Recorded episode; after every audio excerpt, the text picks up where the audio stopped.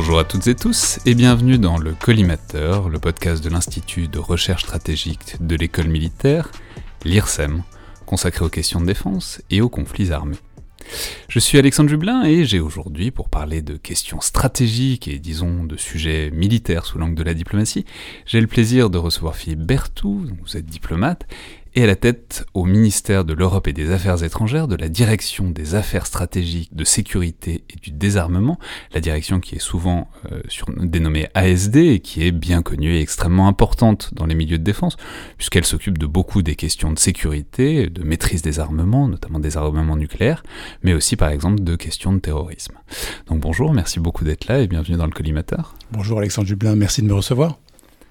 Alors, je, je vais tout de suite préciser d'abord que vous nous faites le, le plaisir de, de venir dans l'émission pour parler de tout ça, mais bien que votre poste soit très central et tout à fait fascinant, vous vous exprimez ici à titre personnel, c'est-à-dire que vous êtes ici pour discuter de toutes ces questions et nous permettre de pénétrer un peu dans, dans la manière dont tout ça se passe dans le processus diplomatique, mais vous n'êtes évidemment pas là pour exprimer la position officielle du Quai d'Orsay et encore moins de la France sur, sur tel ou tel sujet des affaires du monde. Et d'ailleurs, c'est tant mieux puisque euh, c'est la condition, euh, évidemment, pour qu'on puisse avoir un échange un peu libre euh, sur tout ça. Alors, euh, j'ai commencé à le dire, mais ce qui est particulièrement intéressant dans, avec votre présence, c'est qu'elle peut nous permettre d'aborder des sujets dont on parle souvent dans le podcast, comme la, dissu- la dissuasion nucléaire ou, ou le terrorisme, mais en décalant un peu le regard et en arrêtant seulement de, de le voir comme un, une question militaire et de capacité, et de les envisager au sein d'un ensemble plus large, c'est-à-dire d'États qui se fréquentent et qui essayent à la fois de se réguler mutuellement et de concilier leurs intérêts, ce qui est le propre de la diplomatie. Mais d'abord, j'ai donc euh, décrit un peu à la hache euh, le propos de votre direction, donc la direction des affaires stratégiques de sécurité et du désarmement, mais je vais peut-être vous laisser le formuler. Qu'est-ce que c'est que donc, cette direction, ce département A S D ? C'est-à-dire quel est son propos et son unité, et euh, jusqu'où est-ce que cette direction étend son regard ? Merci beaucoup, et merci de me donner l'occasion effectivement de présenter euh, l'actualité avec un angle euh, diplomatique sur, euh, sur ces sujets stratégiques. Euh, la direction des affaires stratégiques de sécurité et du désarmement, la direction A S D, c'est comme ça qu'on va l'appeler, je pense, pour la suite de l'émission, on gagnera du temps, euh, est une direction qui a été euh, montée ou créée euh, peu après la, la dernière guerre mondiale, qui a évolué dans, dans ses formes et qui aujourd'hui s'est stabilisée au sein de la direction des affaires politiques du ministère de l'Europe et des Affaires étrangères. Elle compte soixante-dix personnes environ, et d'ailleurs elle est paritaire, et c'est quelque chose que je voulais souligner, qui est important. Euh, et elle accomplit un, ses missions dans un champ qui est effectivement très large. Vous avez cité un certain nombre de, de, de compétences, euh, je vous en ajouter, euh, puisque la direction suit toutes les questions relatives aux opérations, euh, au positionnement français au sein de l'Alliance Atlantique, les opéra- tout ce qui concerne la P S D C. Donc, politique euh, étrangère européenne de, de, de sécurité commune, de défense, euh, tout ce qui est cybersécurité, non-prolifération, nucléaire, euh, chimique, biologique, euh, contrôle des armements euh, et négociation de, de désarmement, défense antimissile, spatiale, euh, voilà, terrorisme euh, et, et, et d'autres sujets. Donc, le champ est, est très très large. soixante-dix, ça peut paraître beaucoup, mais en fait c'est peu par rapport aux, aux problématiques que nous avons à, à traiter. J'ajoute aussi que nous avons trois ambassadeurs thématiques qui sont rattachés à, à la direction sur le terrorisme, sur la criminalité et les drogues et sur les, les mines, et que nous avons un centre d'archives et de documentation qui est important aussi parce qu'il a manipulé beaucoup de, de, de documents sensibles euh, et il a à gérer aussi toutes les habilitations parce que nous sommes d'une direction, je pense la direction du Quai d'Orsay, qui a le plus à manipuler euh, d'informations classifiées, et c'est une des spécificités et, et une des, euh, un des intérêts évidemment, mais aussi une des contraintes euh, pour nous, spécialement en temps de Covid.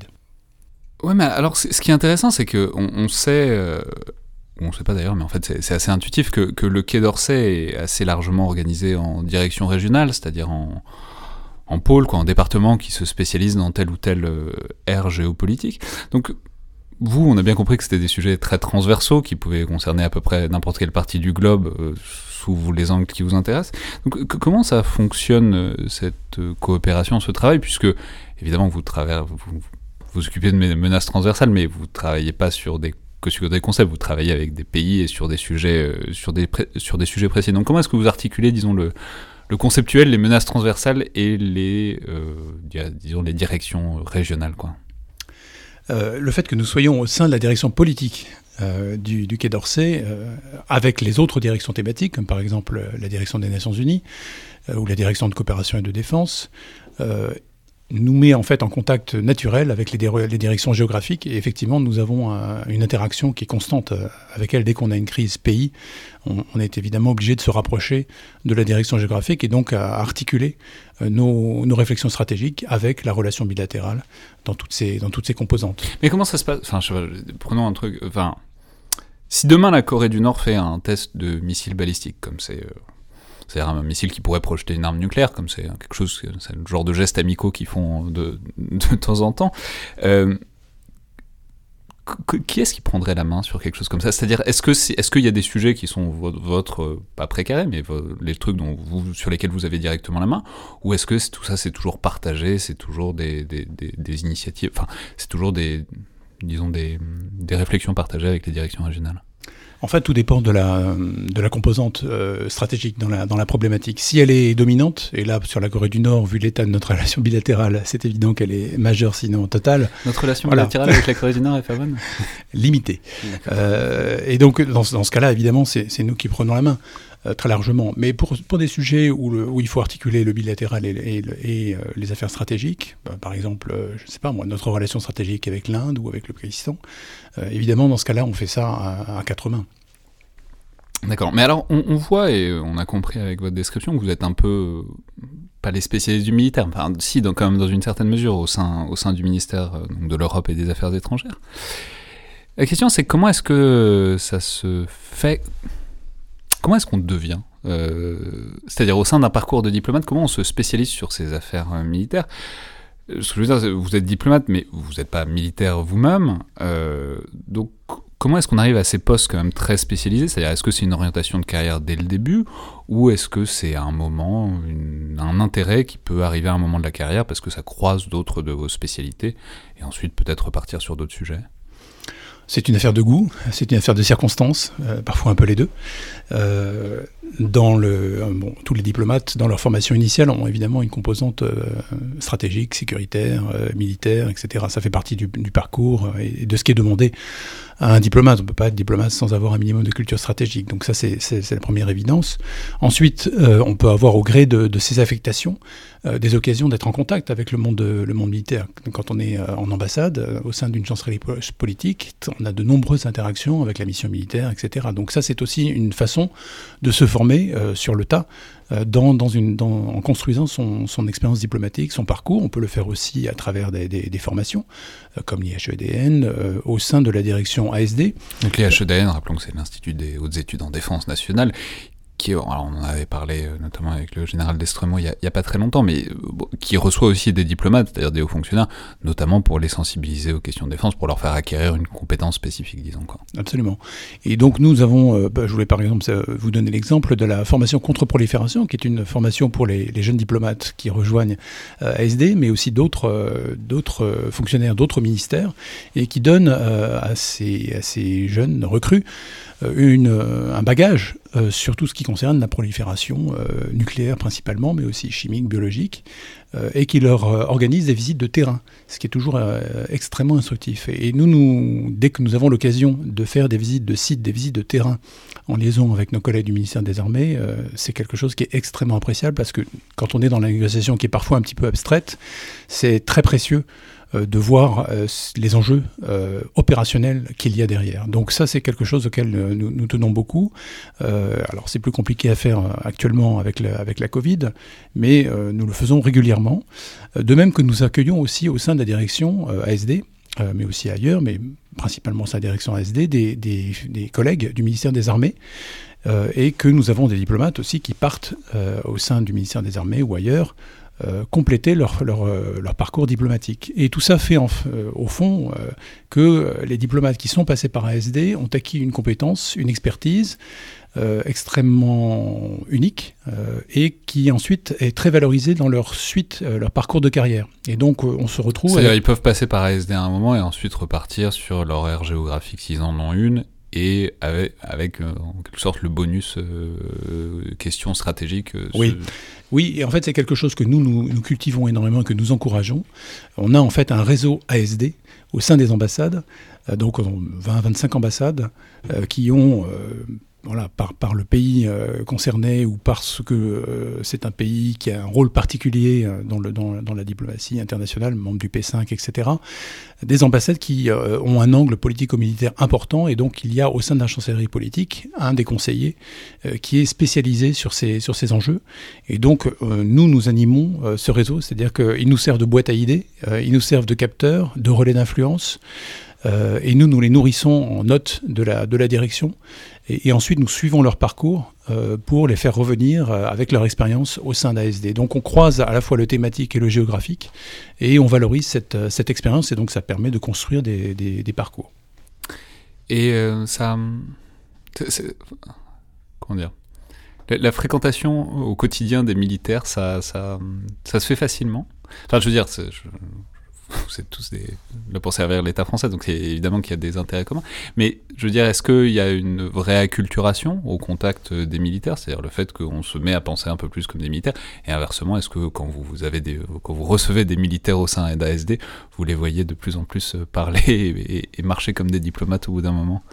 Vous voulez dire par là qu'il y a beaucoup plus de conditionnels, de, de, prété- de prétéritions, et cetera. Je n'en sais rien, mais c'est, je, je vous laisse... Non, mais je pense que c'est très intéressant, effectivement, de, de marier les cultures administratives. Euh, c'est vrai qu'au sein d'A S D, euh, la chaîne hiérarchique est assez courte. Euh, et donc, vous avez quelque chose où il y a beaucoup de, de, d'agents de catégorie A et peu, de, peu d'échelons hiérarchiques. Euh, et donc, un accès à la direction très facile. Euh, et qu'évidemment, on encourage. Euh, au sein de la hiérarchie militaire, les choses sont évidemment plus compliquées et plus gradées. Euh, et donc, euh, les procédures sont différentes, et cetera. Donc, je pense que c'est intéressant dans les deux cas hein, de, d'avoir cette euh, acculturation croisée et puis euh, cet enrichissement. Bon, évidemment, on va parler des sujets de fond, parce qu'évidemment, il ne manque pas. Mais bon, j'y pense... D'abord, vous en avez un peu parlé, mais aussi parce qu'un des gros sujets de fond dont il va falloir parler, c'est, c'est de... la conférence de réexamen du traité de non-prolifération des armes nucléaires, le, le T N P, et que euh, cette conférence devait se tenir l'an dernier, a été décalée euh, d'un an à cause de la crise euh, du Covid. Mais donc, pour rester une dernière seconde sur le processus, et puis puisque vous, vous y avez fait rapidement référence, ça ressemble à quoi de faire euh, de la diplomatie euh, en temps de, de, de Covid ? C'est-à-dire... Une grosse partie de votre travail, c'est quand même de voir des gens, de discuter, d'échanger informellement, de recueillir de l'information avec des homologues étrangers. Ça se fait bien par Zoom, ce genre de choses ? C'est évidemment beaucoup plus compliqué. Euh, d'abord, c'est plus compliqué de faire de l'interagence, entre guillemets, franco-français euh, ou franco-française. Euh, nous avons euh, des, ré- des réunions Quai Défense, Euh, qui associe donc notre, le, la, la direction A S D et notre point d'entrée au ministère des, des Armées, qui est la D G R I S. Euh, et donc nous le faisons toutes les, toutes les semaines. Euh, en temps de Covid, malheureusement, nous avons dû le faire sur ligne sécurisée, sans se voir, et cetera. Donc c'est évidemment plus compliqué. Oui, c'est ça, parce que mais, si on se remet quelques mois en arrière, on a tous réappris extrêmement rapidement à fonctionner... Euh...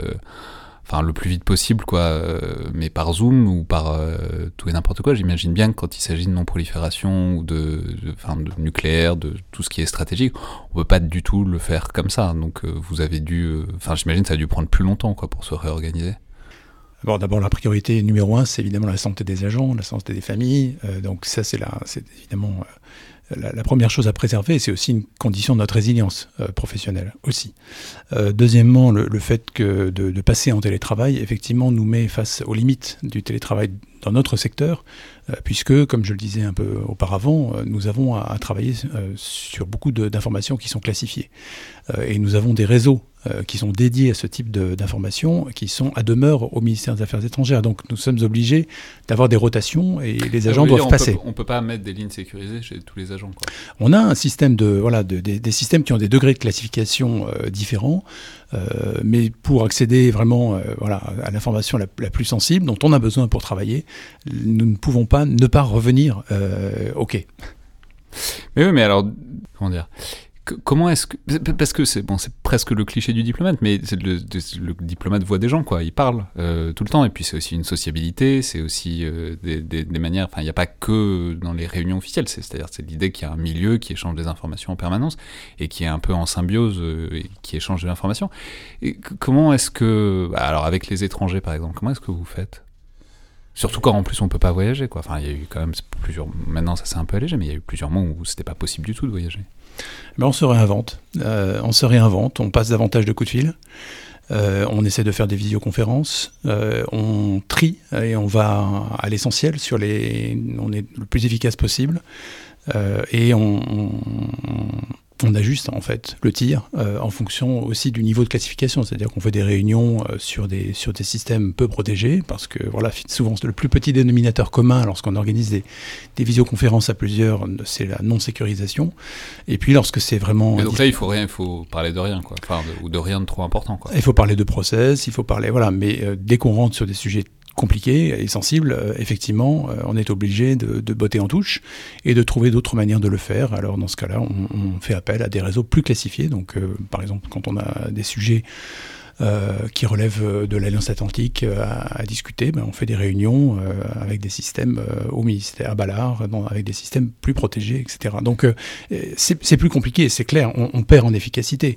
Euh, on perd en qualité aussi de, de, de, de partage de l'information, il y a plus de rugosité, on est plus sur le premier degré, on perd beaucoup de temps à expliquer aussi, euh, et dans les méthodes de travail aussi, en interne, c'est un, pour obtenir un résultat équivalent à celui qu'on aurait eu en période pré-Covid, il faut dépenser beaucoup plus d'efforts, donc il y a beaucoup plus de granularité, c'est, c'est plus, plus lourd euh, à manier, euh, et c'est euh, plus compliqué aussi parce que beaucoup d'échéances ont été transformées, reportées, Euh, et, et le T N P que vous citiez tout à l'heure en est une, en est une illustration.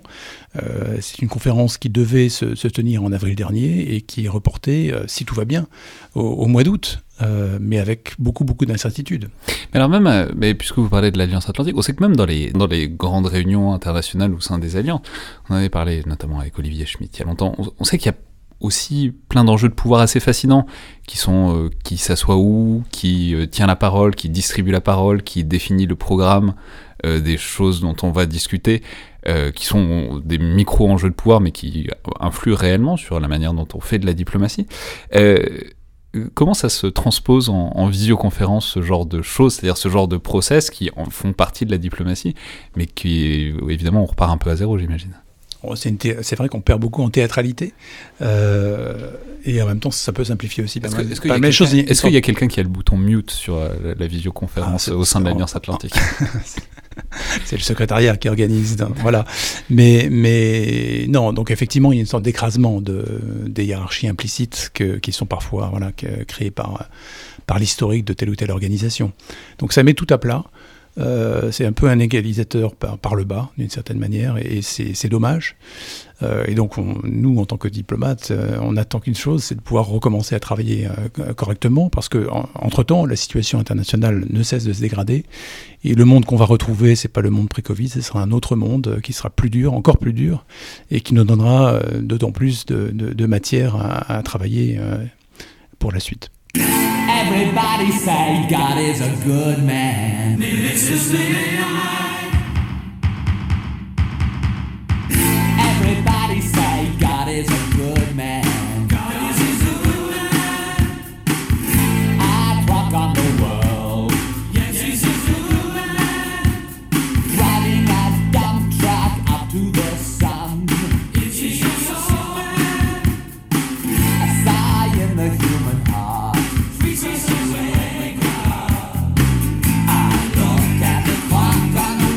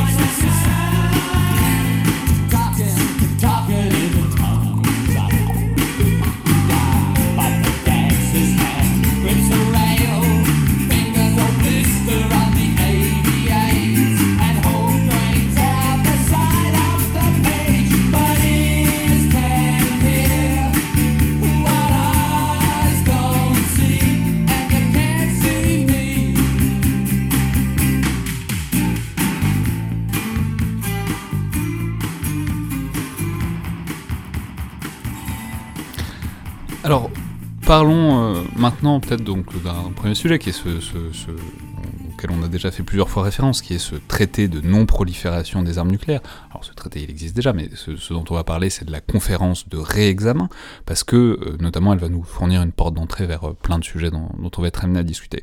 Je, je vais juste euh, redonner deux, trois éléments de contexte que vous affinerez, évidemment, mais euh, donc le traité de non-prolifération des armes nucléaires, c'est un traité qui a maintenant cinquante ans, qui est arrivé euh, à la fin de la décennie mille neuf cent soixante, quand... quand on commençait à avoir en fait vraiment beaucoup de pays qui, qui avaient l'arme nucléaire, tout, tous les principaux en fait, pour essayer de, de réguler un peu le mouvement. Alors il y a plusieurs angles à ce traité, il y a tout un plan, tout un pan sur l'utilisation civile du nucléaire notamment, mais l'essentiel c'est quand même à la fois l'idée de la non-prolifération, c'est-à-dire de fermer le club des puissances nucléaires à ceux qui l'avaient déjà à ce moment-là, qui sont aussi les membres du Conseil de sécurité de l'ONU, euh, ce qui a été globalement réussi à quelques exceptions près. Et euh, un objectif qui a été plus ou moins actif selon les périodes de désarmement, c'est-à-dire de, de réduire les arsenaux nucléaires euh, des grandes puissances. Alors, il y a évidemment plein d'autres éléments qu'il va falloir compléter, parce que ça se comprend dans une architecture mondiale de traités, notamment entre la Russie et les États-Unis.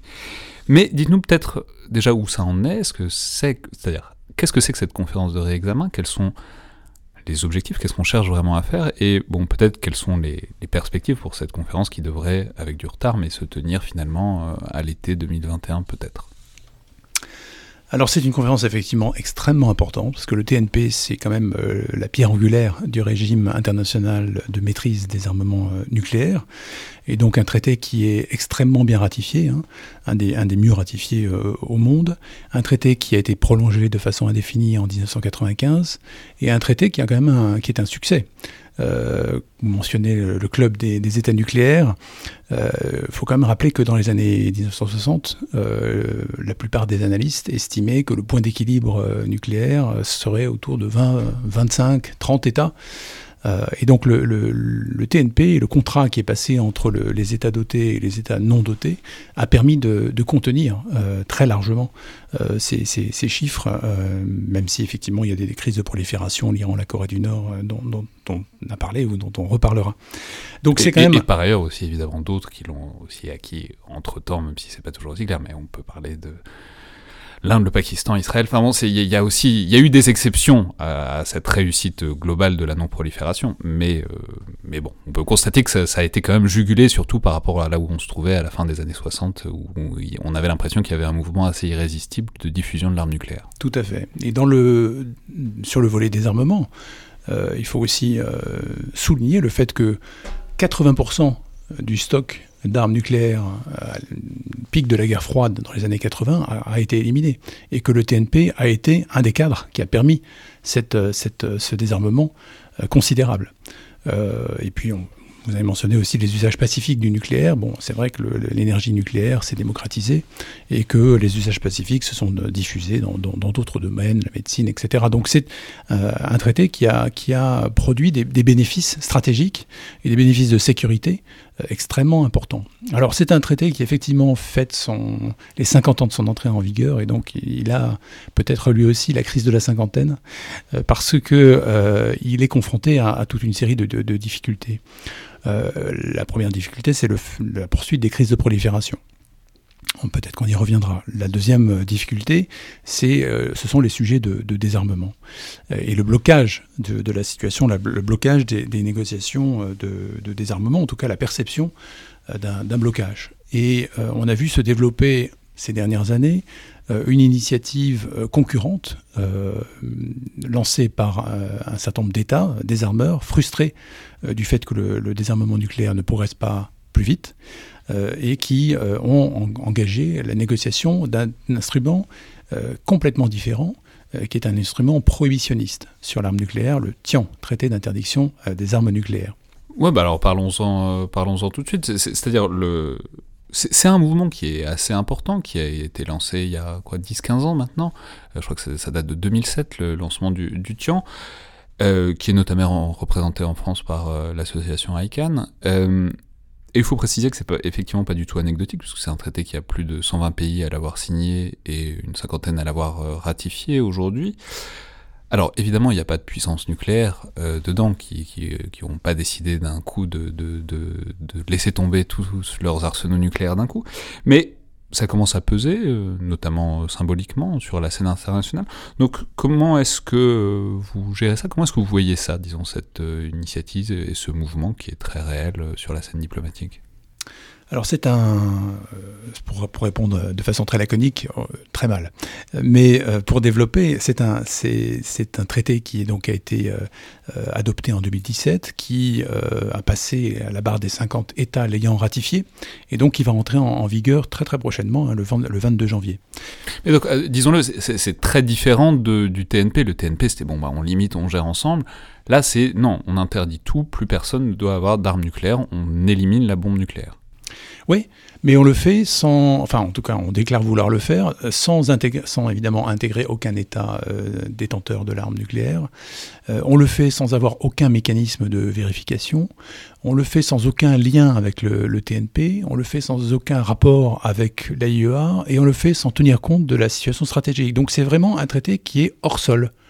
Un traité qui, n'est, qui n'a aucun rapport avec les, les problématiques du, du monde réel, euh, les, problèmes de, les problématiques de sécurité à, actuelles. Donc pour nous, euh, c'est quelque chose vraiment qui est, euh, se place en contradiction avec la logique euh, du T N P, avec cette logique d'équilibre entre doté, non doté, équilibre entre les trois piliers du T N P, et cetera. C'est vraiment un, un, un, un engin diplomatique euh, très, très, enfin, et qui cible plus précisément les États dotés démocratiques. Mais alors ça, c'est, c'est un truc qui est très intéressant, c'est que c'est, ça se place du coup sur des points de vue très différents, c'est-à-dire le T N P et toute cette architecture-là, ça se place sur un plan stratégique, c'est-à-dire de puissances qui négocient entre elles, et le T I A N, dans une certaine mesure, il se place d'un point de vue moral, c'est-à-dire c'est, c'est, un, c'est un argument moral, la bombe est mauvaise, ce qui est, bon, on peut, on peut argumenter là-dessus, et que donc il faut l'interdire moralement, et tout le monde se doit de l'interdire, et que donc le, le contexte stratégique n'a pas de pertinence par rapport à ça, puisque ce qui est important, c'est que le, l'humanité se doit d'éliminer la bombe nucléaire.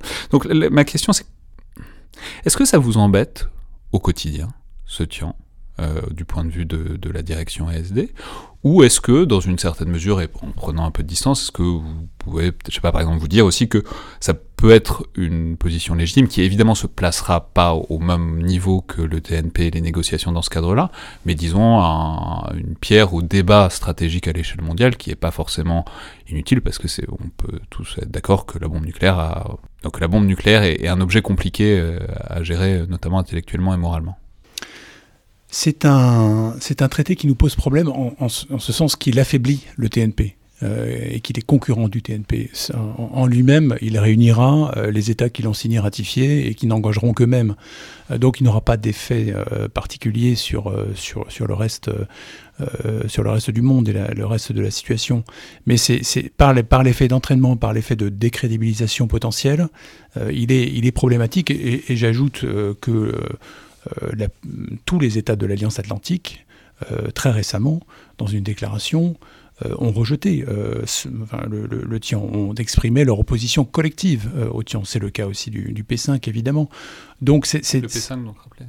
Les, les cinq États dotés euh, et aussi les cinq membres permanents du Conseil de sécurité, même s'il n'y a pas de relation historique entre les, entre les deux notions. Non, il se trouve juste que c'est les mêmes, par, voilà. Par le fruit du hasard. Ouais. Une coïncidence. Voilà.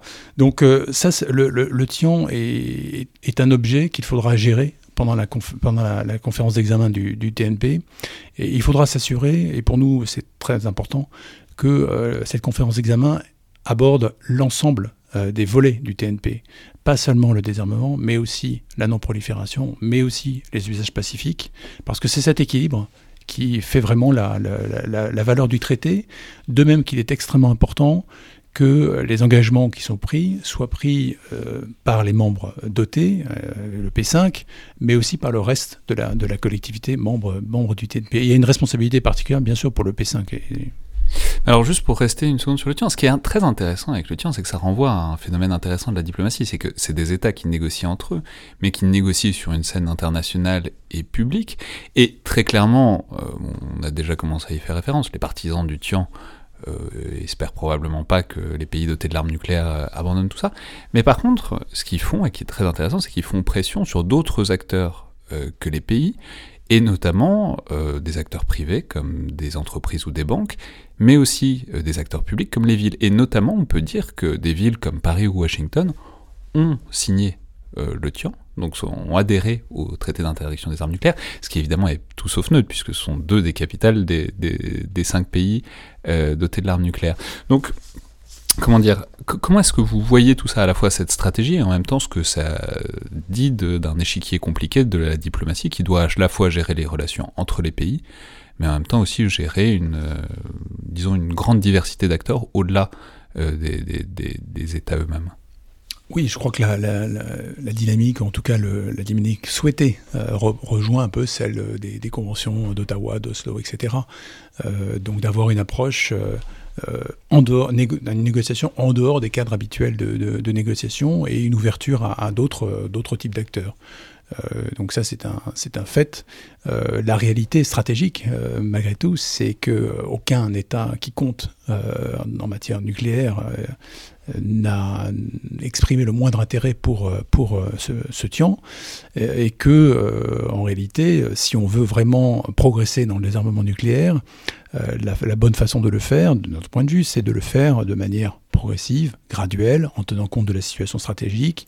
Le désarmement ne peut pas se décréter. Euh, il, il est la résultante d'une situation politique, militaire, euh, d'un équilibre des forces et d'une confiance euh, qui euh, se, se noue notamment dans le cadre de, du T N P, mais aussi évidemment par les, par les relations bilatérales. Donc nous, nous avons mis en avant, et c'est, c'est d'ailleurs ce que le président de la République lui-même a exposé hein, dans, dans son récent et euh, son dernier discours euh, à l'école, devant l'école militaire, il y a presque un an, euh, où il a répondu sur les arguments moraux euh, et il a aussi euh, précisé quel était notre agenda du, du désarmement.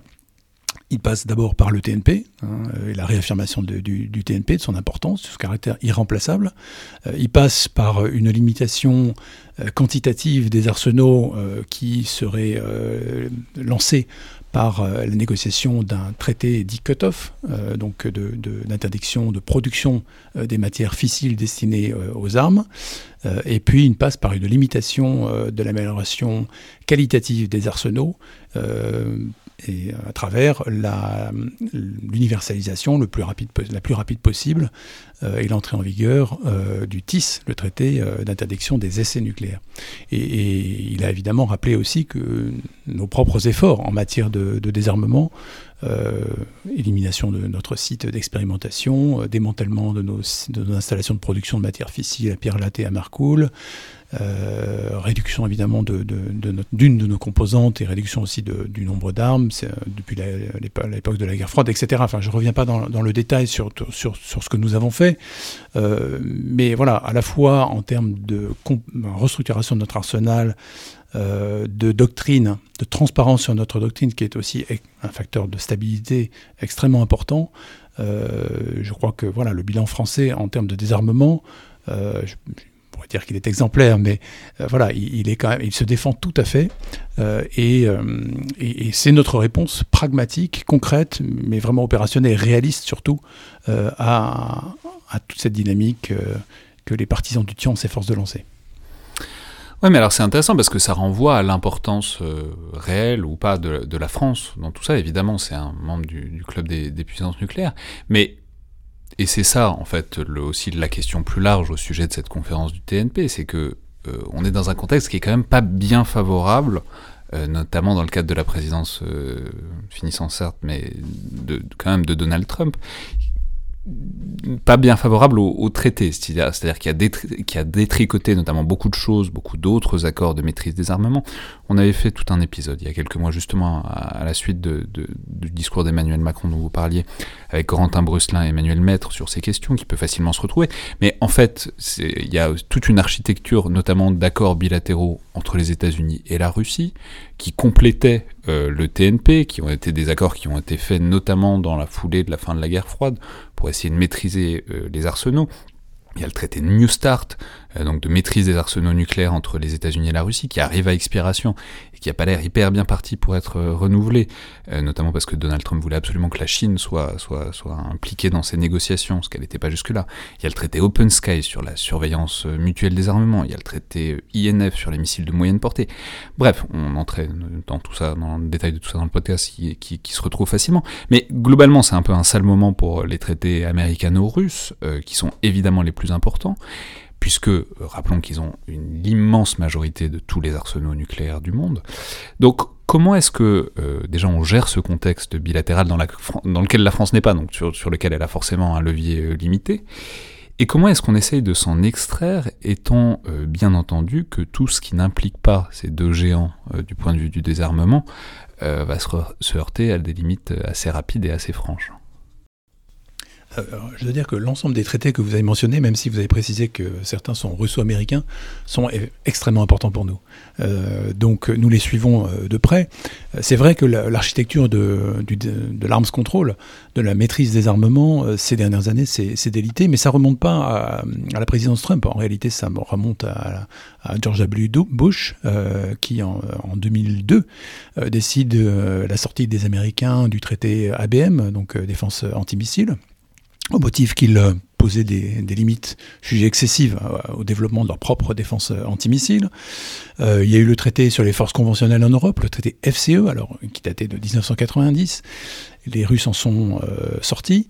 Alors c'était un traité qui était un petit peu obsolète, puisqu'il a, il, il datait de la guerre froide, il n'avait pas pu être réactualisé, mais il avait le mérite de poser un certain nombre de limites sur les concentrations, sur les niveaux de, de, de, des armes conventionnelles. Et puis par ailleurs, les traités ne sont pas que des traités, c'est aussi des gestes à chaque fois. Sortir d'un traité, c'est un geste, conclure un Ce traité, c'est aussi un geste. Ce sont des enceintes de concertation aussi, ouais. Des enceintes d'échange, des, des clubs qui permettent aussi Euh, de désamorcer, de faire de la déconfliction, de se prévenir, de créer de la confiance euh, et d'avoir des systèmes ou des, des de vérification euh, un, voilà, robustes. Donc ça, c'est, c'est, ce traité F C E, bon, les Russes euh, l'ont, l'ont rendu euh, définitivement caduque, c'est, c'est, c'est dommage, euh, et il nous manque euh, actuellement. Et puis après, il y a eu le traité F N I, que vous avez mentionné, euh, sur les forces nucléaires inter- intermédiaires. Donc ça, c'est un traité, le F C E, c'était un traité entre l'OTAN euh, et les forces du... Euh, les pays du parc de, de Varsovie. Le traité F N I, c'est un traité russo-américain euh, sur euh, les missiles balistiques et de croisière d'une portée entre cinq cents et cinq mille cinq cents euh, kilomètres, euh, et les Américains en sont sortis en, en accusant euh, les Russes de l'avoir euh, violé. Donc il n'y a plus euh, de traité euh, actuellement sur ce type de, de, euh, de vecteur euh, utilisable pour du conventionnel ou du nucléaire, euh, et qui est Euh, utilisable sur la zone européenne euh, et qui avait été mis en place à la suite de la crise des euromissiles. Euh, et puis il y a le traité ciel ouvert aussi que vous avez mentionné, donc qui est un traité d'observation euh, qui permet aux États d'observer les territoires des uns et des autres, de, de Vancouver à Vladivostok, euh, qui est négocié dans le cadre du, de, de, de l'O S C E. Ce traité, les Américains en sont sortis euh, là, enfin, en, en expliquant qu'ils avaient d'autres méthodes d'observation satellitaire euh, et aussi que la Russie ne mettait trop d'obstacles à, la, à l'observation de certaines zones, notamment de Kaliningrad. Nous avons regretté cette sortie du, du traité, mais évidemment, il y a une possibilité que la Russie en embraye.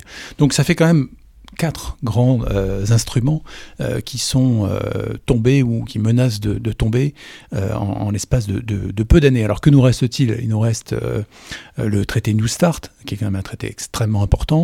Euh, il reste peu de temps pour le prolonger, vous l'avez dit. Euh, il, euh, il va expirer le cinq février. Et donc la, la, le, le temps, la fenêtre d'opportunité pour l'administration Biden pour le prolonger de cinq ans, et c'est d'ailleurs l'engagement du candidat Biden, euh, est très courte. Euh, mais c'est un traité extrêmement important parce que, encore une fois, euh, l'arsenal euh, russe, les arsenaux russes et américains, c'est quatre-vingts pour cent euh, des arsenaux euh, mondiaux, quatre-vingt-dix pour cent même d'ailleurs. Alors, alors rappelons que c'est toujours compliqué de compter, mais euh, on peut compter en termes de tête nucléaire, mais euh, globalement, les États-Unis et la Russie sont autour de cinq à six mille, quoi. Et ensuite, euh, France, Chine, euh, Grande-Bretagne, c'est entre deux cents et trois cents. Donc c'est, c'est, on est vraiment très très loin. Le, le problème, si on, si, on, si on mesure ça en termes de quantité, le problème il est vraiment américano-russe. C'est pas évident qu'il faille le mesurer en termes de quantité uniquement d'ailleurs, mais le, le, en termes de quantité d'armement, c'est vraiment entre les Américains et les Russes. Et ça, c'est le traité New Start qui le gère. Et là, s'il n'y a plus de traité New Start, bah alors... ça ne veut pas forcément dire que les arsenaux vont réaugmenter. En tout cas, ça veut dire que rien ne s'y opposera. Non, et c'est donc c'est pour, c'est pour cela que nous et nos partenaires européens, nous, en, nous, nous engageons à la fois les Américains et, et les Russes de prolonger ce, ce traité parce qu'il a une... euh, il apporte une sécurité euh, extrêmement importante, et il aura un effet important aussi pour la conférence d'examen du, du, du T N P. Mais on mesure la difficulté que c'est, c'est-à-dire c'est, c'est, c'est, vous êtes, enfin, c'est pas une tenaille, mais si, enfin, c'est, c'est, vous, vous êtes pris entre deux blocs qui ont l'air, en tout cas pour l'instant, qui sont immobiles pour des raisons politiques propres de part et d'autre, et qui menacent, la, la, la, enfin pas qui menacent, mais en tout cas qui, qui ont entre leurs mains, euh, disons, toute l'architecture du désarmement dans le monde, quoi. Donc, euh, c'est, c'est, enfin, formulant comme ça, c'est pas un peu frustrant, quoi? Non, c'est quelque chose qui, qui, qui ne date pas d'hier, hein, de toute façon. Donc, euh, non, non, je crois que c'est, c'est, c'est un état de fait. Il n'y a, a pas de, de jugement à, à porter. Euh, ce, qui est, ce qui est vraiment préoccupant, je, moi, je suis relativement optimiste sur le, sur le New Start. Euh, et j'espère ne pas être démenti par les faits entre-temps. Mais ce qui est préoccupant, c'est, euh, c'est le, le, le sujet F N I. Euh, parce donc, que F N I, rappelons, c'est les missiles à moyenne portée. Donc, voilà. c'est, qui, donc c'est, c'est, des, c'est des missiles qui sont vraiment, euh, qui, qui, qui pour notre continent européen, pour la sécurité des Européens, euh, s'ils venaient de nouveau à se, à se redévelopper, développer, à être déployés, euh, seraient extrêmement problématiques pour notre sécurité. Donc nous avons un intérêt collectif, nous Européens, à nous emparer du sujet, à y réfléchir, à réfléchir au, à, aux paramètres d'un, d'un éventuel nu, nouvel instrument. Euh, et, et, et à nous engager dans cette discussion euh, avec les Américains, avec les Russes, euh, pour être acteurs et pas seulement spectateurs de, de ce débat stratégique. Et d'ailleurs, c'est, c'est, c'est, le, c'est ce que le président de la République nous a enjoint de faire. Mais alors, pour continuer là-dessus, puisque vous y avez fait référence, donc on sait que la donne... Euh Bah, on ne sait pas d'ailleurs dans quelle mesure, mais la donne risque de changer avec l'arrivée d'une présidence Biden. Euh, alors, je précise qu'on enregistre ça, le, cette émission le six janvier, donc s'il y a des évolutions majeures dans les jours qui viennent, on ne peut évidemment pas les anticiper. Mais d'une manière générale, comment est-ce que vous réussissez euh, ou pas à sonder à, et donc à anticiper les intentions d'une nouvelle administration américaine, étant entendu que euh, cette administration, les, les, les, disons les hommes de Biden, les hommes et les femmes de Biden, ne peuvent pas, ni légalement ni techniquement, commencer à négocier, ni avec vous, ne peuvent pas prendre en main ces choses-là tant que la transition n'est pas faite. Donc comment est-ce que vous, vous réussissez à anticiper, à sonder ou pas euh, ce, que, ce qui serait le, le, une nouvelle administration américaine ? Alors l'administration Biden, effectivement, est, est contrainte, euh, d'abord pour des raisons juridiques, parce qu'elle ne veut pas engager euh, avec des partenaires euh, étrangers tant que la passation de pouvoir n'est pas faite, euh, instruite par, euh, par les précédents. On peut rappeler que c'est, c'est complètement illégal du point de vue américain de faire ça, de négocier. Une administration entrante ne peut pas négocier avec d'autres pays. C'est quasiment de la trahison, et c'est d'ailleurs ce qui avait posé problème au moment de la transition de Trump et qui avait notamment fait condamner le général Michael Flynn. Donc c'est, c'est, y a, c'est vraiment, donc, y a c'est vraiment juridique très très fort. C'est vraiment dur, et en plus ça a été réaffirmé récemment. Donc on mesure bien que l'administration Biden va probablement pas jouer avec ça. Tout à fait. Deuxième, deuxième facteur, c'est que l'administration Trump n'a pas donné les, les clés euh, et donc a, a freiné au maximum euh, le, le, le transfert d'informations, la montée en puissance de, de, la, de la future administration.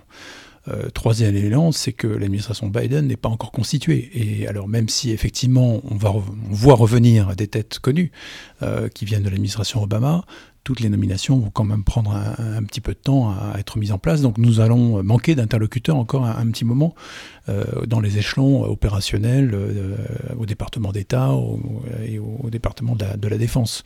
Donc voilà, les choses prendront un petit peu de, de temps à se mettre en place. Euh, alors on, on scrute évidemment euh, très précisément toutes les déclarations, euh, les fils Twitter euh, des uns et des autres. Euh, notre ambassade à Washington euh, suit ça de, de, de très très près, nous informe. Euh, et puis voilà, en, entre alliés, entre Européens, on, on partage un peu les, les informations. On voit quand même déjà se dessiner euh, pas mal de, de, de tendances. Et puis il y a eu euh, des interventions de, d'Anthony Blinken, et cetera, dans divers euh, think tanks. Euh, Donc Anthony Blinken, c'est celui qui va être, enfin s'il est confirmé, parce qu'il faut encore qu'il soit confirmé par le Sénat, mais le, le Secretary of State, donc l'équivalent du ministre des Affaires étrangères. Voilà. On... Et c'est, c'est-à-dire, c'est, c'est, d'ailleurs, c'est, c'est assez intéressant parce que c'est, ça renvoie aussi à la nature de, des carrières des diplomates américains qui souvent, quand leur parti n'est pas au pouvoir, passent par le privé, par des instituts de recherche, publient euh, souvent, s'expriment, et cetera. C'est que du, on a quand même en quelque sorte un corpus de ce qu'ils ont l'air de penser ou de ce qui, enfin, de leur position, disons, sur les dernières décennies, et qui permet peut-être d'anticiper un peu tant qu'ils sont pas aux manettes. C'est ça ? Oui, tout à fait, tout à fait. Donc euh... les uns et les autres relisent les publications euh, faites euh, pendant, pendant la, la période où ils étaient dans, dans divers think tanks, et cetera. Mais bon, on, avec tout ça, on a quand même une bonne masse d'informations qui nous permettent de voir quand même des, un certain nombre de, de tendances. Euh, et une des grandes tendances, et on s'en réjouit, hein, c'est, ça va être le, le, la réaffirmation de l'importance du lien transatlantique. Un, un réengagement de l'administration américaine dans, dans, dans l'Alliance Atlantique. Euh, et, enfin, et une ouverture aussi euh, à, à une coopération euh, avec l'Union européenne. Bien sûr, il y aura des choses qui vont, qui vont rester euh, identiques. Je pense euh, que, par exemple, la position sur la Chine, même si elle sera exprimée de façon différente et avec d'autres méthodes diplomatiques, relève d'un, d'un consensus bipartisan euh, et d'une tendance, d'une tendance certainement euh, longue. La demande euh, américaine que les Européens prennent une plus grande part de, du fardeau euh, de leur propre sécurité, là aussi, restera, restera là. Donc voilà, il y a, y a des tendances qui, qui vont se poursuivre. Et puis l'Amérique que, qui, voilà, post-Trump est très différente aussi de, la, de l'Amérique d'Obama qu'on a connue. C'est un pays qui est quand même euh, euh, divisé, clivé, euh, où, où les choses sont certainement plus compliquées à... en mais, interne. Mais, mais c'est fascinant parce que c'est, ça renvoie aussi à la nature de la diplomatie et de toute l'administration du système américain. C'est-à-dire, euh, bon, il y, y a aussi évidemment des fonctionnaires qui sont là euh, sur le long terme, mais il n'y a pas cette euh, haute fonction publique, ce corps de, de diplomates qui est là sur plusieurs décennies. Donc c'est, c'est... Et en même temps, il y a aussi forcément une inertie de la diplomatie américaine. Donc c'est, c'est un peu comme si on... Enfin, c'est un gros paquebot dont on change tout l'équipage et le cap euh, en plein milieu. Enfin, voilà, il faut, faut réussir à anticiper... Euh, Quelle, quelle, à quelle vitesse il va changer de direction ou pas, quoi. Oui, et puis euh, tout dépend aussi, bien sûr, du Congrès. Euh, donc là, aujourd'hui, à l'heure où nous nous parlons, nous attendons les, les derniers résultats pour le dernier siège euh, en, en Géorgie. Euh, mais donc voilà, si un, le président n'a pas le soutien du Congrès, euh, ses marges de manœuvre seront réduites. Alors du coup, qu'est-ce que vous faites ? Est-ce que vous faites des scénarios, des éventails ? Est-ce que vous avez, je sais pas, des scripts ? S'il se passe ça, ça, ça et ça, on peut anticiper ça ? Ou est-ce que vous vous dites, bon, de toute façon, on verra bien. Même pour les Américains, la politique américaine est imprévisible, donc euh, voyons ce qui se passe. Alors, bah, bien sûr qu'on on se, on se livre à des exercices de prospective, euh, et parfois on a des surprises dystopiques, mais non, non, bien, bien sûr qu'on on essaie d'imaginer les, les différents scénarios, euh, mais la réalité est toujours euh, plus surprenante que, que nos projections. I try, but I just don't get high with you. I wish there was a treaty we could sign. I do not care who takes this bloody hill. I'm angry and I'm tired all the time. I wish there was a treaty. I wish there was a treaty between your love and mine. Oh, they're dancing in the street, it's Jubilee. We sold ourselves for love, but now we're free. I'm so sorry for that ghost I made you be. Only one of us was real, and that was me. Alors, maintenant, donc, on a déjà largement parlé du, du pôle et de l'angle du désarmement et de ses apories, de ses, de ses blocages. Il faut parler d'un autre des pôles, des très grands pôles que vous avez à gérer, qui est celui de la non-prolifération, pour lequel il y a, disons, de, de manière presque patrimoniale, de, deux très gros dossiers que sont euh, l'Iran et euh, la Corée du Nord, dont d'ailleurs Donald Trump s'est saisi sans forcément énormément de succès euh, au fil du temps. Euh, alors comment, commençons peut-être par l'Iran, notamment parce que euh, le, le pays a annoncé il y a quelques jours qu'il reprenait l'enrichissement euh, d'uranium à hauteur de vingt pour cent, ce qui est nettement au-dessus de ce qu'il faisait avant, euh, ça restait dans la limite des cinq pour cent auparavant, c'est encore évidemment bien en deçà de ce qu'il faudrait faire pour produire une bombe, euh, pour produire une arme nucléaire, mais euh, ça enfreint très clairement l'accord sur le nucléaire iranien de deux mille quinze, qu'on appelle souvent le J C P O A. Alors, comment est-ce que vous voyez ça, euh, ce geste, cette déclaration ? Rentrons peut-être par là, par l'actualité, à quelques jours, à quelques semaines euh, du départ euh, de Donald Trump euh, de, de, de, des manettes de la diplomatie américaine. Euh, c'est un geste évidemment extrêmement grave et extrêmement préoccupant parce que l'enrichissement à vingt pour cent a vraiment été un des cœurs de, de négociation de, la, de l'accord de deux mille quinze. Hein. Moi, j'étais euh, en fonction euh, sous-directeur pour les affaires euh, atomiques euh, et donc euh, l'adjoint du négociateur qui était le, le directeur politique de l'époque. Euh, et, et on, on a passé énormément de temps à discuter de cette question de l'enrichissement à vingt pour cent parce que quand vous avez... Euh, Quand vous êtes passé euh, d'un taux d'enrichissement de trois à vingt, vous avez fait quand même une grande partie du chemin. Les étapes suivantes, c'est l'enrichissement à soixante pour cent, puis l'enrichissement à quatre-vingt-dix pour cent, puis la production d'uranium métal, euh, puis la fabrication d'un engin, puis la vectorisation de l'engin. Donc, euh, et, et, et cette phase de, de trois à vingt, c'est vraiment euh, là où, où il faut consacrer beaucoup de temps. Euh, le reste va plus vite. Mais il l'avait déjà fait, les Iraniens. Donc, il l'avait fait, et l'un des, l'un des intérêts et l'un des, des acquis du J C P O A, notre, le, le plan d'action global, commun, en français, euh, ça a été justement de, de réduire ce stock de, de, d'uranium enrichi à, à vingt pour cent à zéro.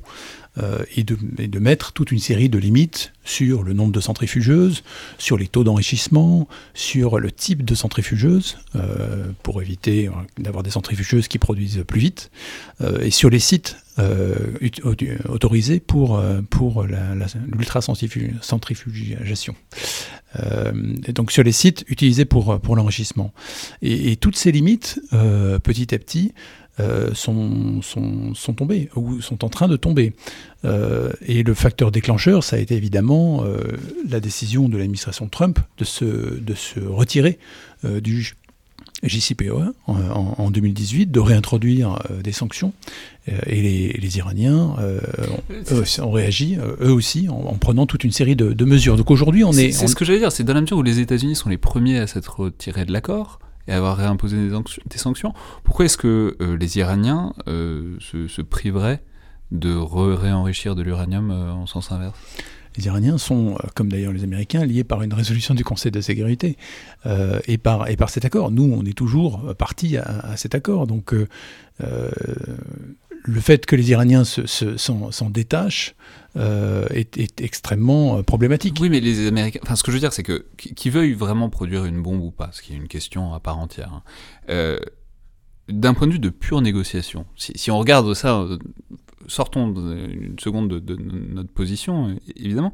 Est-ce que c'est pas précisément ça qui leur donne un levier, qui leur a donné un levier par le passé pour obtenir la levée des sanctions des États-Unis ? Donc à partir du moment où euh, les sanctions étaient réimposées, est-ce qu'il n'aurait pas été idiot, de, de, en sens inverse, de pas réactiver ce levier dans, un, dans une certaine mesure ? Alors, ce sont les sanctions américaines qui ont été réimposées, pas les sanctions internationales.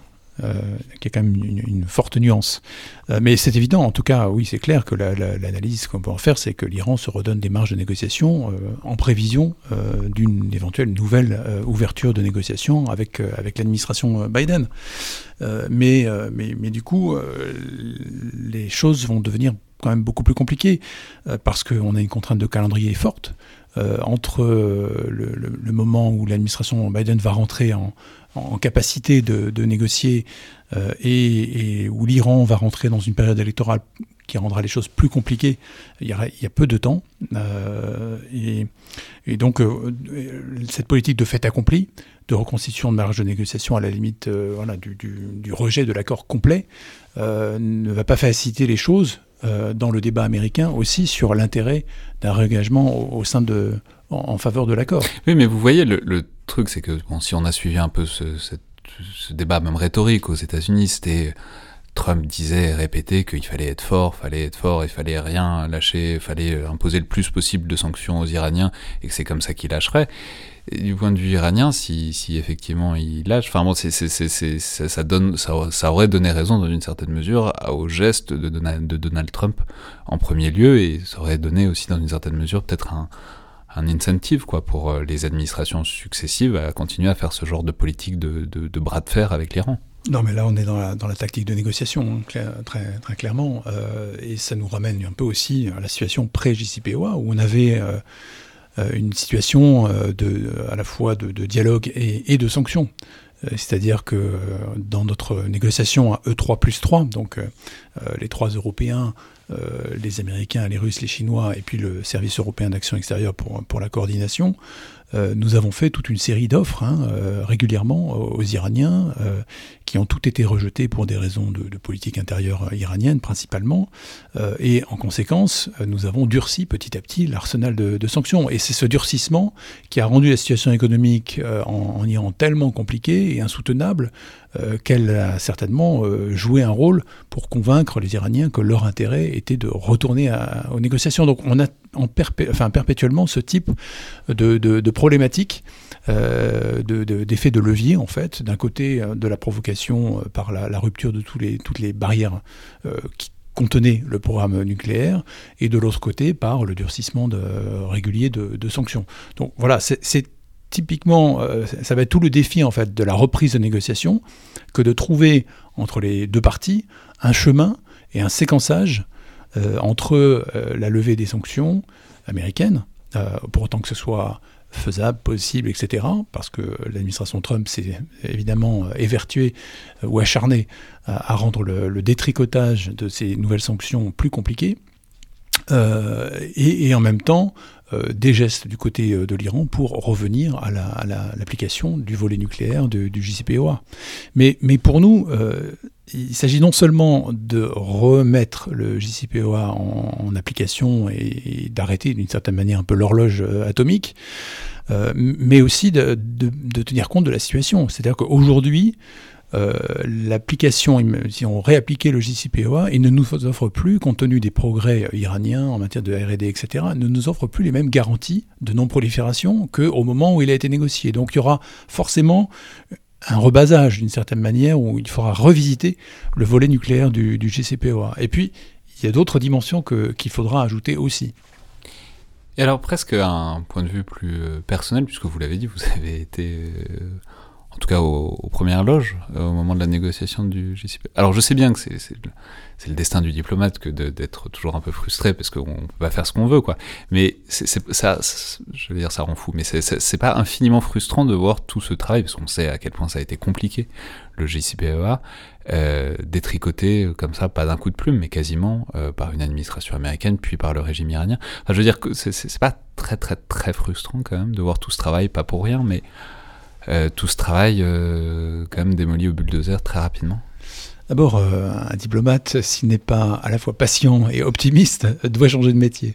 Euh, mais d'autre part, et plus sérieusement, euh, je crois que l'objectif qui, pour nous, euh, est numéro un, c'est pas de préserver le J C P O A ou autre. L'objectif numéro un, c'est de s'assurer que l'Iran n'accédera pas à l'arme nucléaire, euh, pour toutes les, les raisons qu'on, qu'on connaît. Qu'on connaît. Et, et cet objectif-là, euh, J C P O A ou pas, pour l'instant, il, il est tenu. Euh, l'important, c'est de le prolonger dans la, dans la durée, et il faudra être imaginatif. Euh, alors, le deuxième grand pôle de crise, évidemment, pérenne, euh, du point de vue du nucléaire, c'est, c'est, c'est la Corée du Nord. Alors, il y, y a eu énormément de mouvements au début du mandat de Donald, de Donald Trump, avec des menaces très chaudes et même très précises euh, de feu nucléaire en deux mille dix-sept, notamment sur Twitter, ce qui est pas totalement, enfin, ce qui est assez cohérent avec ce, ce qu'on sait du reste du personnage. Mais, comment on a déjà, alors, vous avez été inquiet à un moment ? Parce qu'on sait que la Corée du Nord a l'habitude de faire beaucoup de menaces, notamment au moment de transition, enfin, et puis périodiquement, pour des raisons de politique interne, la Corée du Nord fait des essais et très menaçante de feu nucléaire sur ses voisins notamment. Bon, mais ça, la communauté internationale a appris à le prendre avec patience, à savoir qu'il n'y avait pas forcément grand-chose derrière. Mais quand de l'autre côté, il y a aussi Donald Trump qui fait des menaces très précises, bon, est-ce qu'on peut prendre toujours ça avec autant de patience, ou est-ce qu'il y a un moment où vous vous êtes dit, ouf, ça, ça, ça ouais. Bon, moi, je, je ne peux pas complètement répondre à votre question parce que je n'étais pas, euh, ou en tout cas, j'étais loin des affaires euh, stratégiques au moment où tous ces, ces sommets se sont, se sont déroulés. Euh, et, et, mais par principe et par précaution, euh, jamais nous ne prenons ce genre de choses à, à la légère. Donc, effectivement, euh, l'imprévisibilité américaine dans ce domaine euh, était, était, je pense qu'on ne peut pas parler au passé maintenant, euh, très problématique. Euh, le dossier nord-coréen est là, pour le coup, un, un dossier frustrant euh, pour nous. Euh, nous. Alors, soit dit en passant, on peut dire simplement que Donald Trump, en faisant ça, reprenait une tradition américaine, qui était notamment la tradition de Ronald Reagan à la fin de la guerre froide, qui était ce qu'on appelait la Madman Theory, c'est-à-dire c'est l'idée que si tout le monde pense que le président des États-Unis est fou, tout le monde se... l'Amérique n'a plus ce rôle de tampon euh, des, des, des, des autres, et donc tout le monde se tient un peu plus à carreau. Donc est-ce que c'est comme ça que vous l'avez pris, enfin que ça a été pris au sein de, de A S D, ou est-ce que, bon, là on se disait il y avait vraiment un problème, quoi? C'est une partie de poker. Euh, et donc, euh, donc dans, quand on joue euh, ce genre de ce genre de jeu, il faut gesticuler, il faut tenter des paris, et il faut parfois voilà surjouer un certain nombre de, de rôles. Donc certainement il y a une part, il y a une part de ça. Tout ce que malheureusement la, le résultat a été nul en, en pratique. Euh, il n'y a eu aucun résultat euh, des deux sommets qui ont été qui ont été organisés. Et la Corée du Nord continue à progresser dans ses, dans ses programmes, à la fois nucléaires et, et balistiques. Et, et d'ailleurs, elle a présenté dans, dans une parade militaire le dix octobre dernier de nouveaux systèmes. Et on, on peut imaginer euh, qu'ils seront testés à un, mo- un moment ou à un autre et qu'ils seront l'occasion de tester la nouvelle administration Biden. Donc on, sur la Corée du Nord, on, on s'attend à de la, à de la turbulence forte dans les, dans les prochaines semaines ou les prochains mois. Ouais, parce que...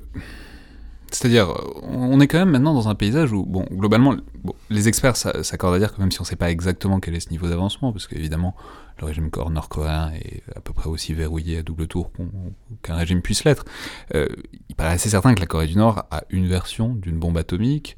Euh, ensuite, savoir quelle est la portée et la fiabilité de l'engin, c'est probablement plus incertain. Mais bon, ils ont montré effectivement un missile intercontinental plus avancé que les précédents dans cette parade. Donc comment est-ce qu'on gère un État qui fait globalement profession de défier la communauté internationale et qui maintenant est plus ou moins clairement dans le club des puissances nucléaires, quoi ? En tout cas, qui souhaite euh, l'être, ou qui se présente en tout cas comme euh, disposant d'une dissuasion euh, voilà, parfaitement euh, complète. Euh, on le gère en gardant nos objectifs. Notre objectif, c'est toujours euh, le désarmement euh, complet, euh, irréver- vérifiable, irréversible euh, de la, de la Corée du Nord. On le gère en maintenant euh, la pression et les sanctions euh, qui pèsent sur le, sur le régime. Et là, euh, le dernier congrès euh, du, du parti euh, montre bien que la situation économique est quand même extrêmement difficile euh, et, et reconnue comme telle. Euh, et on, on le gère en, en maintenant euh, le contact avec les puissances régionales, euh, et en particulier la Corée du Sud, le Japon, euh, qui ont voilà, des intérêts euh, directs euh, à, à ce que la situation soit, soit gérée. Donc on, on a, nous, France, une, une responsabilité importante parce qu'on est attaché au régime de non-prolifération, parce qu'on n'accepte pas euh, le fait accompli, euh, parce qu'on est membre du euh, P cinq euh, et qu'on a un rôle au Conseil de sécurité, et donc on, on doit euh, utiliser tous les instruments dont on dispose pour créer un cadre qui puisse, le moment venu, favoriser des négociations. Mais ces négociations, on est bien conscient que euh, voilà, le, le, les, les États-Unis auront un, jou- un rôle prépondérant à, à jouer de, de, dedans, ça c'est clair. Mais euh, est-ce que vous êtes euh, optimiste par rapport à... C'est-à-dire, est-ce que la, la, une éventuelle conciliance d'une nouvelle administration Biden... C'est-à-dire, il y a eu un moment, au début des années deux mille, où la Corée du Nord s'est engagée dans un programme, pas de démantèlement, mais en tout cas de désarmement, ou en tout cas de non-armement nucléaire. Qu'est-ce que, est-ce qu'il y a quelque chose à retenir de cette phase-là ? Est-ce qu'il y a des choses qui sont transposables pour essayer de ramener euh, la Corée du Nord, le régime nord-coréen, vers, euh, disons, des dispositions euh, similaires ? Ou est-ce que bon ben voilà il y a tellement c'est un nouveau c'est un nouveau leader euh, qui est tout aussi instable que les précédents mais mais dans une phase différente de sa de son de sa pratique du pouvoir, voilà, est-ce que est-ce que y a, est-ce qu'on est-ce qu'on a une est-ce qu'il y a des pistes quoi pour euh, ramener la Corée du Nord à des dispositions un peu plus raisonnables? Question difficile euh, à laquelle nous n'avons pas toutes les réponses, euh, d'abord parce que la Corée du Nord est difficile à lire euh, et bien peu ont, ont des informations sur la façon dont les décisions se, se prennent, en, en particulier en, dans, le, dans le domaine stratégique. D'autre part parce que la situation régionale est, est compliquée et que la relation sino-américaine est aussi un facteur dimensionnant de, cette, de, de, de, ce, de ce jeu. Euh, et, et troisièmement, une des leçons, je pense, qu'on peut retenir des précédents cycles de début de, de négociation, en tout cas, euh, c'est que l'enjeu de la vérification est vraiment fondamental. et que si nous n'avons pas des capacités euh, pour vérifier ce qui est annoncé, euh, on négocie sur du sable.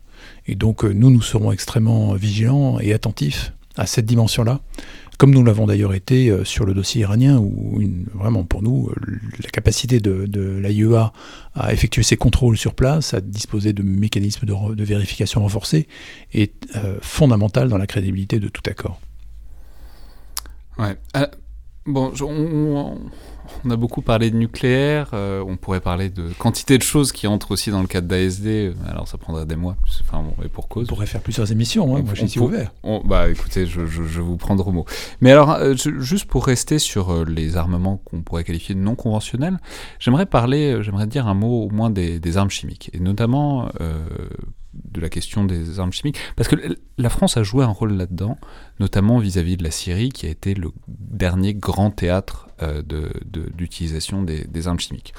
On peut rappeler qu'il y a eu l'épisode fameux de la ligne rouge, énoncé par Barack Obama en, en deux mille douze, et à laquelle la France a totalement adhéré, c'est-à-dire l'idée que si jamais Bachar al-Assad utilisait des armes chimiques euh, sur l'opposition syrienne, il y aurait d'énormes conséquences. Le problème, c'est qu'en deux mille treize, il y a eu le bombardement de la Ghouta au, au gaz sarin, et euh, les États-Unis, et donc la France, dans la foulée, ont fait demi-tour, et ont on, on renoncé à intervenir très directement euh, en Syrie. L'épisode s'est reproduit en deux mille dix-huit, mais cette fois, ça a été le déclenchement donc, de l'opération Armatan, qui a visé à détruire les, les stocks d'armes chimiques syriens. Donc ma question, c'est, puisque vous êtes occupé à gérer euh, le désarmement, en tout cas la maîtrise des armements non conventionnels et notamment chimiques, quelles sont les conséquences de ça euh, et à plusieurs niveaux, c'est-à-dire, d'abord, est-ce qu'on pense que, par exemple, l'Armatan, en deux mille dix-huit, a euh, détruit les stocks d'armes chimiques de Bachar al-Assad, ou simplement, est-ce que maintenant, il n'a plus vraiment de raison de les utiliser ?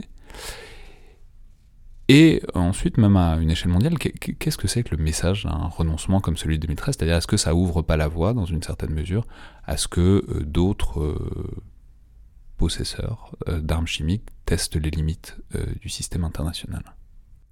Euh, avant de répondre à, à ces questions, je pense que c'est important de, de rappeler l'importance de la Convention elle-même, la C I A C, Convention d'interdiction des armes chimiques, et, et le fait qu'elle a été pa- signée à Paris, ce qui montre aussi voilà, le, notre attachement à cette, à cette Convention. Elle est, c'est une Convention qui est quasi universelle, euh, et c'est la seule Convention qui, euh, à la fois, a... a Euh, un dispositif d'éradication totale euh, des armes, euh, des armes chimiques et un système extrêmement contraignant de, de vérification. Et donc, cette convention a, a vraiment produit des résultats extraordinaires en termes de non-prolifération et de désarmement, puisque quatre-vingt-dix-huit pour cent des stocks d'armes chimiques qui, étaient, qui avaient été constitués essentiellement pendant la guerre froide ont été détruits. Donc c'est, c'est vraiment un, un acquis extraordinaire. Mais vous avez raison de le souligner. Euh, depuis cette, cet âge d'or, d'une certaine manière, euh, on, on a eu euh, deux types euh, de, euh, d'accroches très sérieuses euh, à, à la Convention. Premier type d'accroche, c'est euh, un certain nombre de, d'attaques ou d'attentats euh, qui ont été faits contre des, des, des, des individus. Euh, et donc là, il y a eu cette euh, attaque euh, en Malaisie contre le frère ou le demi-frère euh, Euh, du, du dirigeant nord-coréen, euh, Kim Jong-nam. Euh, ensuite, il y a eu euh, la tentative d'assassinat de Sergei Skripal euh, au Royaume-Uni euh, en, en deux mille dix-huit. Et puis, euh, plus récemment, euh, celle contre Alexei Navalny, avec l'utilisation euh, de, euh, d'armes chimiques Euh, militaire de l'époque soviétique euh, nouvelle, de la famille des, des Novichok dans les deux derniers cas. Donc c- ça, c'est vraiment quelque chose d'extrêmement préoccupant, et nous y avons réagi. C'est-à-dire, c'est l'idée que, même sans parler de massacre de masse, comme le cas de la Syrie, le, disons, le, le chimique revient sur l'éventail d'actions, notamment clandestines, des États. C'est ça ? Donc le tabou est levé. Et ça, c'est extrêmement problématique, et donc ça nécessitait une réponse très très forte, et, et c'est ce que nous avons fait au sein de l'Union européenne, puisque je crois que nous avons battu tous les records de vitesse d'adoption de sanctions euh, en, en la matière euh, contre les responsables euh, politiques opérationnels de, de, de ces opérations. Mais pour revenir au, au dossier euh, euh, si, euh, syrien... C'est-à-dire, est-ce que le tabou n'est pas... On peut, ouais, on peut le formuler comme ça. Est-ce que c'est, c'est pas suite à ça que le tabou a été levé, à, à la ligne rouge ? Que la Syrie a, a réouvert le, le, le, le tabou, oui, oui, tout à fait. Euh, certainement, ça, ça a joué. Euh, et, et donc, pour nous, l'affaire syrienne est extrêmement grave, et nous l'avons pris euh, vraiment très, très, très au sérieux. Euh, il se trouve que euh, les Russes euh, et les Américains euh, ont obtenu et négocié un, un, un accord avec... Euh, enfin, les Russes l'ont fait et les Américains l'ont endossé, qui a conduit à, à l'adoption d'une résolution du Conseil de sécurité, euh, qui a enjoint à la Syrie de rejoindre la SIAC, la Convention, de déclarer tous ces stocks, de les éradiquer euh, avec, de la, avec des mécanismes de, de vérification. Le, la difficulté, c'est, ou le problème, c'est évidemment que la Syrie a menti. Elle a menti sur sa déclaration initiale de, de ses stocks et elle a menti sur l'usage. Et donc, il a été prouvé qu'il y avait une trentaine, depuis, hein, une trentaine d'attaques imputables à, à la Syrie. Alors, il y a eu euh, des mécanismes de, d'enquête sur euh, les, les, les attaques pour établir les faits, Euh, des mécanismes d'enquête pour attribuer les faits et les, désigner des responsables. Certains d'ailleurs de ces mécanismes ont été bloqués euh, par la Russie, hein, qui a mis son veto. Euh, et donc c'est, on a eu un mécanisme qui s'appelait le J I M, euh, Joint Implementation Mechanism, qui a été bloqué euh, par, par la Russie. Euh, et donc ça nous a conduit, nous, à réaffirmer l'importance de, de, de, de la nécessité de, de respecter euh, la Convention euh, à, suite, à la suite Euh, des, de, de, de la dernière série d'attaques euh, par, par l'opération que, que vous avez mentionnée. Nous avons aussi lancé... Donc l'opération Plan Armatan, donc bombardement... Voilà, euh... après, la, après l'attaque de la Douma en deux mille dix-huit.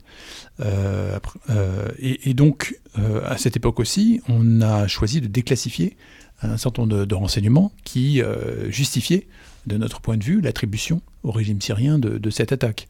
Euh, et nous avons aussi euh, lancé en deux mille dix-huit, euh, le ministre, euh, un partenariat contre l'impunité euh, des crimes euh, ou de l'utilisation d'armes chimiques, qui rassemble une quarantaine, euh, quarante États, plus l'Union européenne, et qui euh, vise à euh, mettre en place une liste, une liste de naming and shaming, une liste noire euh, de, d'acteurs de, de ces actes chimiques, de dénoncer ces, ces actes et de travailler ensemble sur la meilleure manière de judiciariser les auteurs de ces actes.